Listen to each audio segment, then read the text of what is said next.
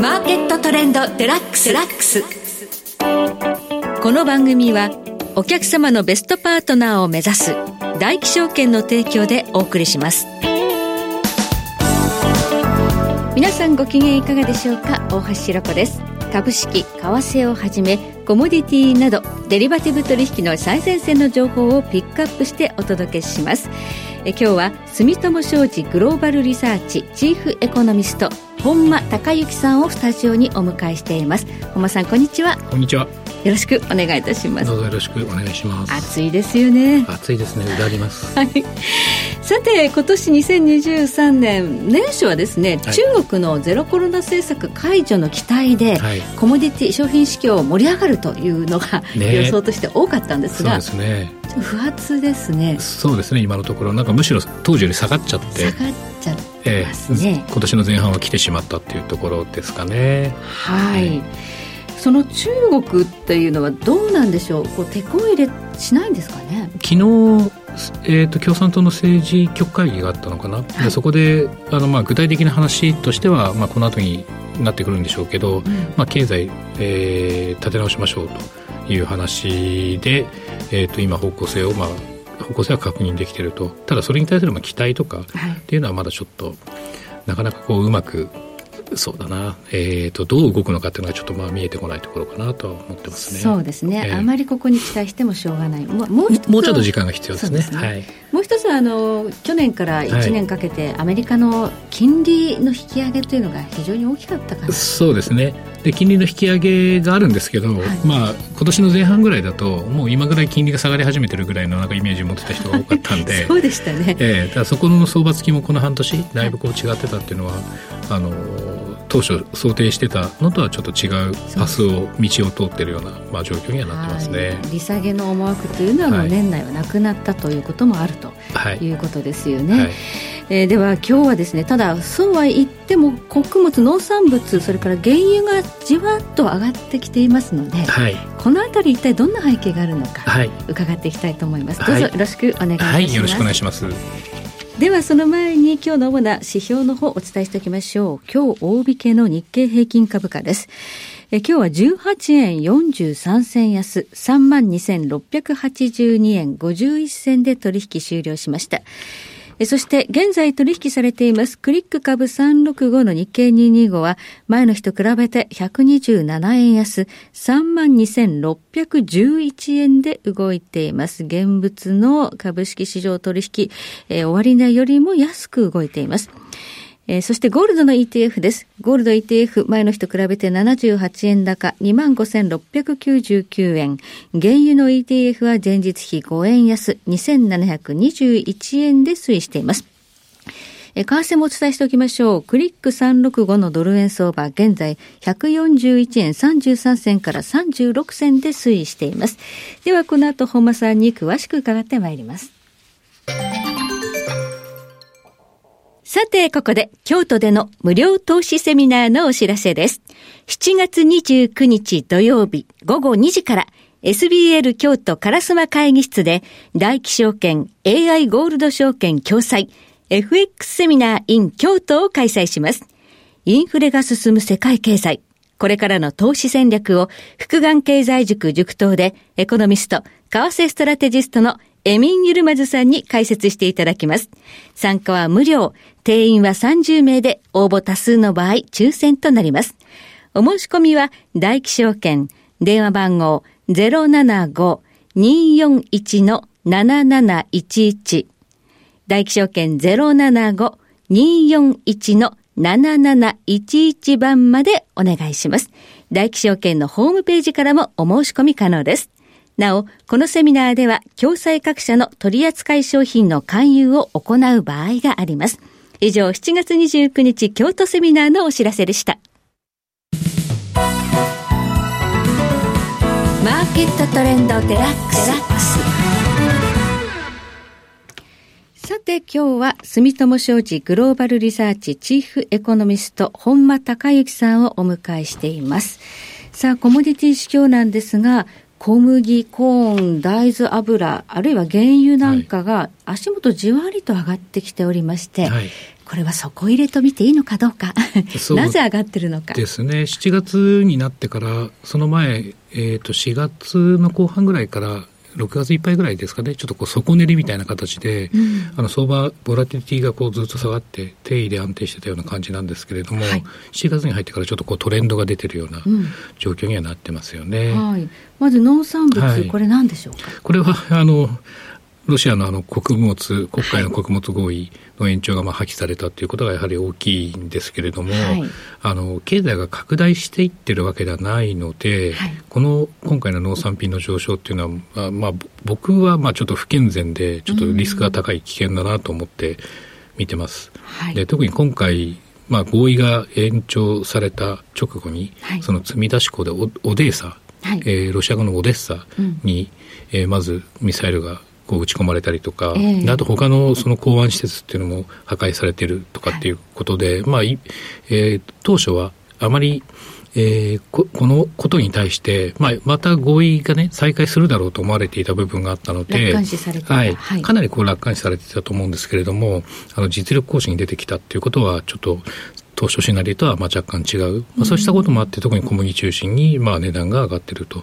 い。うことです。はいで、これに対してまあ国連とか中心になって、まあ、その再開をまた促してるんですけども、はい、その条件として、えー、農業銀行の SWIFT の復帰だったりとか、スイフト復帰、えー、あとはアンモニアの輸出ルートの確保とか、あと一番大きいのはやっぱり保険の再開ですよね。欧米の保険会社が今、ね。えー、受けないとかね、やっぱり、えー、で特に今回みたいにあのそういう合意がなされなくて、はい、えー、国海を走ってる船はみんな、えー、戦艦だとみなす、軍艦だとみなすみたいなな、軍事目的だとみなすみたいな話になってしまうと、それはもう、あの、保険屋さんも、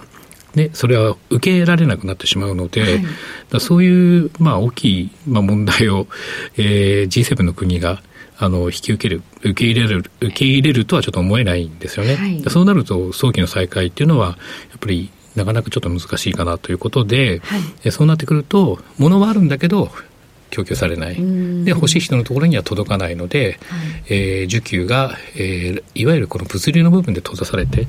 あの売りと買いがこうマッチしないことで、まあ、価格が上がるということになります、はい、コモディティ市場には、まあ、まあまああることなんですが、物はあっても、それがこう、はい、ロジスティックの影響で、まあ、届かなかったりすると、やっぱり価格が上がってしまう。うねええこれでも何かのきっかけで合意っていうことになると下がるわけで、はいええ、そうですね、そこの部分はやっぱり下がってくるとは思うんですけれども、なんかその物理的に破壊されたもののダメージというのはちょっとわからない部分があるんですね。で、あとは陸上の迂回ルートでどこまで、まあ今もう実際動いてるものは多いんですけど、はい、まあどこまで量がさばけるかっていうのは、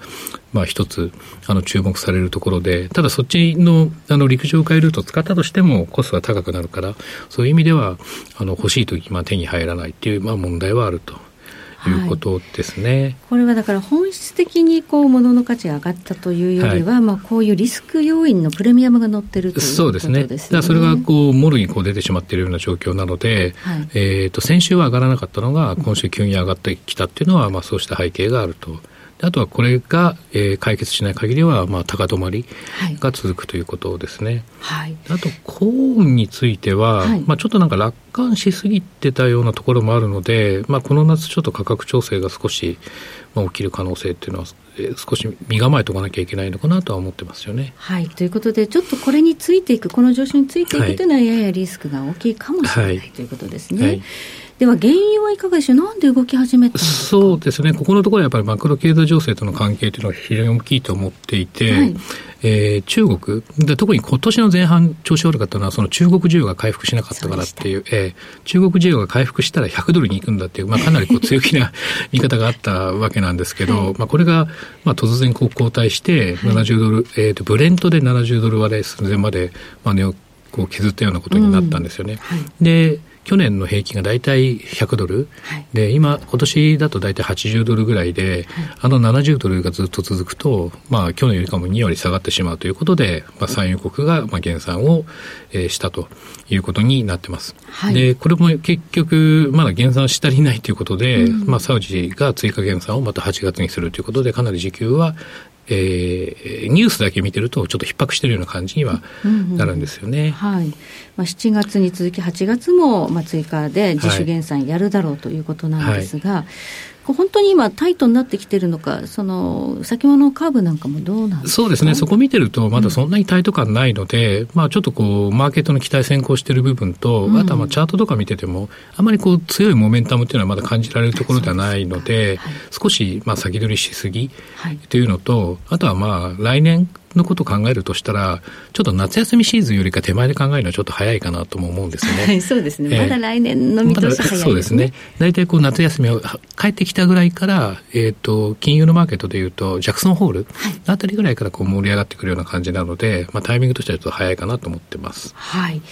まあ、産油国というと、まあ、サウジが自主減産してるっていうのは一つね、はい、あの大きく効いてくる可能性があるということなんですが、はい、その色、オペック諸国、いろいろありますよね。そうですね、そこの部分は、はい、うんね。例えば、イランとか。うん、そこの部分は、まあ、ちょっと、そうですね。あ、あまりこう日本で報じられてない部分もあるんですけど、はい、あの輸出がやっぱりイランとかベネズエラではやっぱり増えてるんですよね。増えてる。ええ。ーうん、あの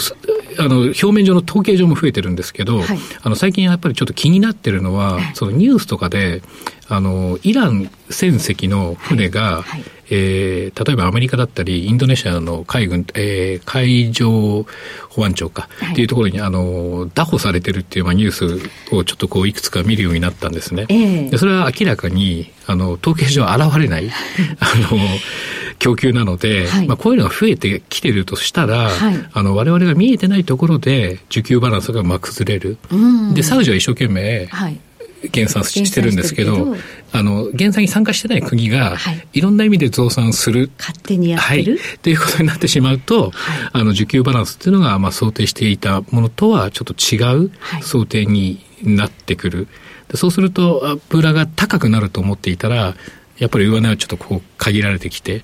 えー、需要が増えてるんだけれども値段が上がらないとかっていう事態にもなってくるとい。うことですかね、はい、イランのタンカーの打法っていうのね、件数増えてる、もうもう一つやっぱりロシア産です、ね、そうですね、ロシアはもう自分で船を用意してしまって、えー、で60ドル以上で取引されてるような原因も最近増えてきてるっていう話にもなってきてるんですよね。ね G7 決めたのに、えー、はい、でそこは保険会社受けないっていう話をしてたので、はい、無保険であのロシアの、えー、持ってる船が、えー、今原油を運んでいるような状態になっていると。でそれもすべて把握しているわけではないので、はい、そうなってくると本来見えてる需給というのと、はい、えー、我々が本見えてる需給というのと本来の需給がちょっと乖離している可能性というのはやっぱりありますよね。そうすると今国際指標として WTI とかブレントとかドバイのね、はい、原油見てるけどこれが果たして実情に合ってるかどうかわからない。そうなんです。なのでちょっとそういう横のあの情報というのも拾っていかないと相場が見えないということになりそうです。はいということで今日は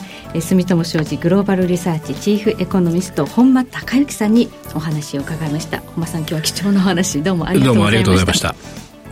えそして来週です。え来週のこの時間はマーケットエッジ代表小菅勉さんをお迎えいたします。えどうぞお楽しみに。えここまでのお相手は大橋ろ子でした。それでは全国の皆さんごきげんよう